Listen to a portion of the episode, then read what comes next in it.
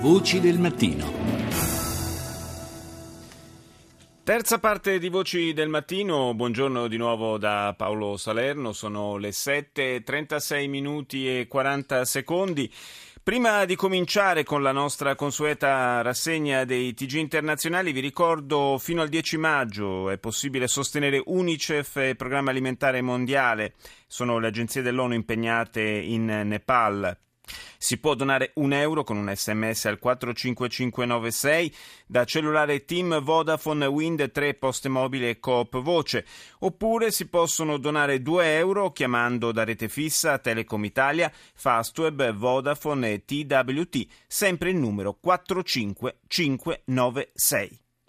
Cominciamo allora dal Regno Unito con la BBC. This is BBC World News. I'm Lucy Hawkins. The headlines. It's just been announced that the new baby born to Prince William and his wife, the Duchess of Cambridge, on Saturday morning will be called Charlotte Elizabeth Diana. Si chiama Charlotte Elizabeth Diana, la principessa figlia del principe William e di sua moglie, la duchessa di Cambridge, nata sabato mattina nell'ospedale di Santa Maria a Londra. La principessa è quarta in linea di successione al trono. Il presidente cinese Xi Jinping ha incontrato ieri il capo del Partito Nazionale di Governo di Taiwan, il famoso Kuomintang. Il leader di Pechino ha confermato la volontà di rinsaldare i legami economici tra i due paesi e ha assicurato che la Cina sta facendo molti sforzi nell'ottica del riavvicinamento reciproco. L'incontro fra i due leader è stato il più importante dal 2009, data della visita contestata da Pechino del Dalai Lama nell'isola di Taiwan. E infine su BBC l'FBI, che lavora insieme alla polizia del Texas per identificare uno dei due uomini uccisi dopo che avevano aperto il fuoco davanti a un centro congressi che ospitava una mostra di vignette su Maometto. Ha già invece un nome l'altro assalitore, si tratta di Elton Simpson, noto alle forze di polizia come sospetto terrorista. All'Arabia. تطورات ميدانية متلاحقة تشهدها العديد من جبهات القتال في اليمن مصادر يمنية في عدن أفادت بأن المقاومة الشعبية اقتحمت مناطق Prosegue il resoconto quotidiano di Al-Arabia sulla guerra nello Yemen. L'emittente saudita cita, cita fonti locali secondo cui quella che viene definita la resistenza popolare avrebbe ripreso il controllo di alcune aree intorno all'aeroporto di Aden anche grazie al sostegno della coalizione saudita. Inoltre nel sud del paese si stanno addestrando nuove forze militari per lanciare un'offensiva su Aden. Notizie che giungono nello stesso momento in cui il presidente Hadi annuncia l'inizio del dialogo a Riyadh il 17 maggio. Riusciranno davvero a sedersi intorno a un tavolo i rappresentanti delle varie fazioni? È ancora presto, probabilmente, per dirlo. France 24. Bonjour à tous, il est 20h. Dans l'actualité de ce lundi, la saga Le Pen acte 2. Après la condamnation, le bureau exécutif du Front National doit se prononcer il pourrait déchoir Jean-Marie Le Pen de son statut de... La saga Le Pen atto secondo. Dopo la condanna, l'ufficio esecutivo del Front Nazionale potrà far decadere Jean-Marie Le Pen dalla carica di presidente onorario. Sua figlia non vuole che parli a nome del partito. François Hollande, principe d'Arabia. Dopo il Qatar, il presidente è arrivato a Riyadh e domani sarà l'inviato d'onore, l'invitato d'onore scusate, del Consiglio della cooperazione del Golfo, una prima assoluta per un dirigente occidentale. E nel Burundi tre vittime fra i manifestanti contrari alla terza candidatura del presidente Nkurunziza. Andiamo negli Stati Uniti con NBC.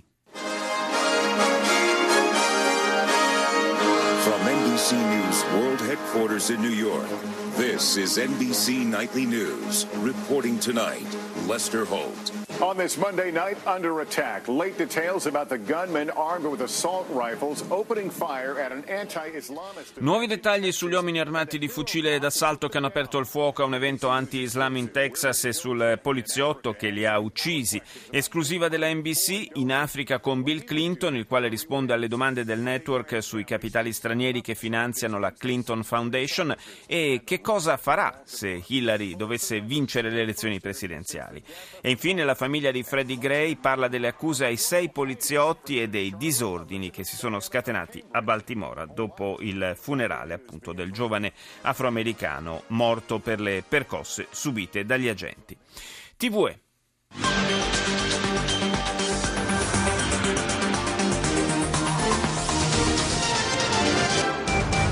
Susana Díaz busca un acercamiento con Ciudadanos y Podemos para asegurarse la investidura como presidenta della Junta de Andalucía. Primo titolo su TV dedicato al voto che si terrà oggi nell'Assemblea di Andalusia per la scelta del presidente del governo regionale. Susana Díaz, per assicurarsi l'elezione, sta cercando di ottenere il sostegno di due partiti della nuova sinistra, Podemos e Ciudadanos, pro, eh, proponendo un'alleanza fondata sulla lotta alla corruzione. Poi un servizio sulla cinquantina di militari spagnoli impegnati in Nepal nella ricerca dei 13 cittadini spagnoli che non è stato ancora possibile localizzare. Le ricerche sono concentrate nella valle di Langtang, una delle zone più colpite dal sisma. Infine il premier Rajoy in Senegal, seconda tappa della visita alle truppe spagnole impegnate nel contrasto dell'immigrazione illegale e nella lotta contro il terrorismo jihadista. Parliamo adesso di elezioni nel Regno Unito, mancano praticamente due giorni, ne parliamo con Edoardo Bressanelli che è docente di scienza politica alla Lewis School of Government. Buongiorno. Buongiorno a lei. Eh, Bressanelli, senta, è un quadro molto insolito quello che si presenta eh, per il Regno Unito, abituato sostanzialmente, eh, se non proprio a, a, un bipartitismo, al massimo a un tripartitismo, possiamo dire. adesso invece sono di fronte alla prospettiva di elezioni che potrebbero addirittura aprire scenari che noi in Italia conosciamo bene, cioè di, di eh, quasi ingovernabilità, ma che per eh, il Regno Unito sono una assoluta novità. Sì, dice molto bene, è stato uno scenario assolutamente insolito con una campagna elettorale che ha visto non più due leader o al massimo tre con i liberal democratici, ma ha visto sei, sette leader eh, dibattere in televisione e confrontarsi nella campagna elettorale. È uno scenario molto italiano, come diceva lei giustamente, perché un partito con uno, due seggi e a maggior ragione uno con 20 o 30 può davvero decidere chi formerà il governo da qui a qualche giorno. Dicevo uno scenario sì, eh, strano anche perché ci sono delle implicazioni di tipo non soltanto strettamente eh, politico ma anche nazionale. Mi riferisco alla presenza del, eh, del partito scozzese con, eh, con, il quale eh, tutti potrebbero da un punto di vista numerico avere interesse ad allearsi, ma tutti hanno eh, interesse almeno in campagna elettorale a prendere le distanze per evitare contraccolpi sul proprio elettorato? Beh, questo è un tema fortissimo. D'altra parte il Partito Nazionale, Conserva- il Partito Nazionale scozzese ha praticamente prosciugato il supporto per il Labour, per il Labour Party in Scozia e questo vuol dire che una roccaforte tradizionale del Labour, la Scozia, è passata ai nazionalisti scozzesi. Ora, eh, per il Labour questo potrebbe essere un abbraccio mortale. Unirsi ora ai eh, eh, nazionalisti scozzesi e avere di fatto un governo di minoranza con un appoggio esterno potrebbe dire molti più poteri alla Scozia e alienarsi l'elettorato eh, della, dell'Inghilterra. Insomma, un governo adesso, ma tra un anno chissà cosa potrebbe succedere. Sì, c'è, c'è chi dice che molte delle mosse che eh, in campagna elettorale, ma anche subito dopo il voto, potrebbe compiere Cameron sono proprio volte a far gettare la maschera in qualche modo ai laburisti, a obbligarli a, a, ad annunciare questo, questo accordo con eh, il partito scozzese. Sì, certo, per i, per i, conservatori la Scozia non è più un tema, avevano un seggio nel Parlamento uscente e quello seggio quasi certamente lo perderanno. La Scozia è diventata terra di nazionalismo dove il Labour è, ritira, è, ritirata, è ritirata. Eh, per Cameron questo è un tema elettorale facile da usare che ha molta presa sull'elettorato inglese. D'altra parte, appunto, avere un governo a minoranza laburista con un appoggio esterno di nazionalisti scozzesi potrebbe voler dire di qui a qualche tempo, anche se la leader dei, conserv- dei nazionalisti scozzesi dice di no, avere magari un altro referendum o comunque avere una Scozia sempre più indipendente, sempre più separata. Grazie al professor Edoardo Brezzanelli per essere stato nostro ospite. Voci del mattino.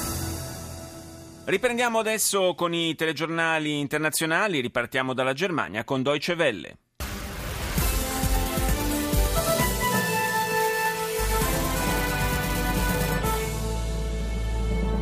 You're watching the Journal here on DW. I'm Brent Goff in Berlin, and here's a look at what's happening right now. Sulla TV tedesca in lingua inglese grande risalto all'attacco alla mostra di Dallas di vignette su Maometto con l'identificazione del presunto terrorista che avrebbe giurato fedeltà all'ISIS in Somalia. Poi un altro candidato si aggiunge alla lista repubblicana per la corsa alle presidenziali del 2016 negli Stati Uniti. Si tratta di Carly Fiorina, ex amministratore delegato della Hewlett Packard. Lo ha annunciato lei stessa nella trasmissione Good Morning America. Cominciano ad arrivare anche nelle zone più remote del Nepal Nepal gli aiuti internazionali, l'Unione Europea ha stanziato 20 milioni di euro di finanziamenti per il paese devastato dal sisma e l'Italia ha chiesto ulteriori finanziamenti all'Unione Europea per fronteggiare l'emergenza migranti che continua ed anzi è in costante incremento. Sotto pressione Angela Merkel per lo scandalo dello spionaggio comune tedesco-americano ai danni della Francia e di alcune grandi aziende europee della difesa e del settore aerospaziale. La cancelliera ha dichiarato che intende fare chiarezza sull'intera vicenda. Jazeera.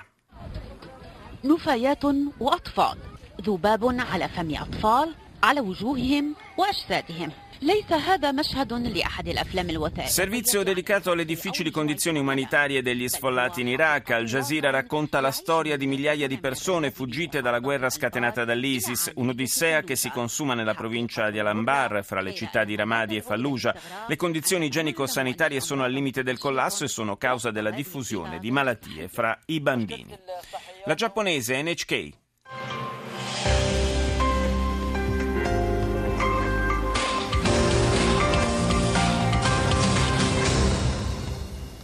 Welcome to Newsline. I'm Keiko Kitagawa in Tokyo.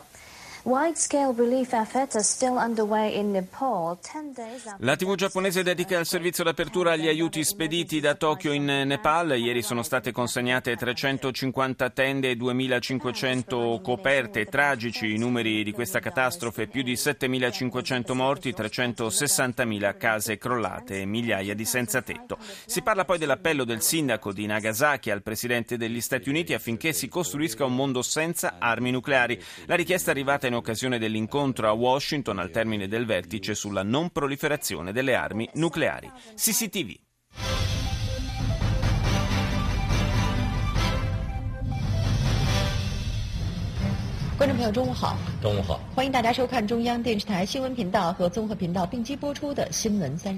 In apertura sulla TV cinese le notizie relative al terremoto nella regione himalayana. Dopo l'aggiornamento sul numero delle vittime in Nepal, la conferma dello stop all'atterraggio degli aerei cargo di grosse dimensioni all'aeroporto di Kathmandu e l'emergenza umanitaria anche in Tibet dove conclusa la fase delle operazioni di salvataggio. Resta il problema di garantire protezione a tutti gli sfollati.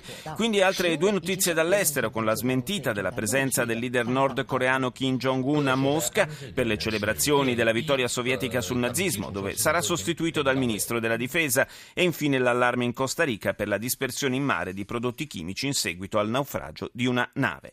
I24 News.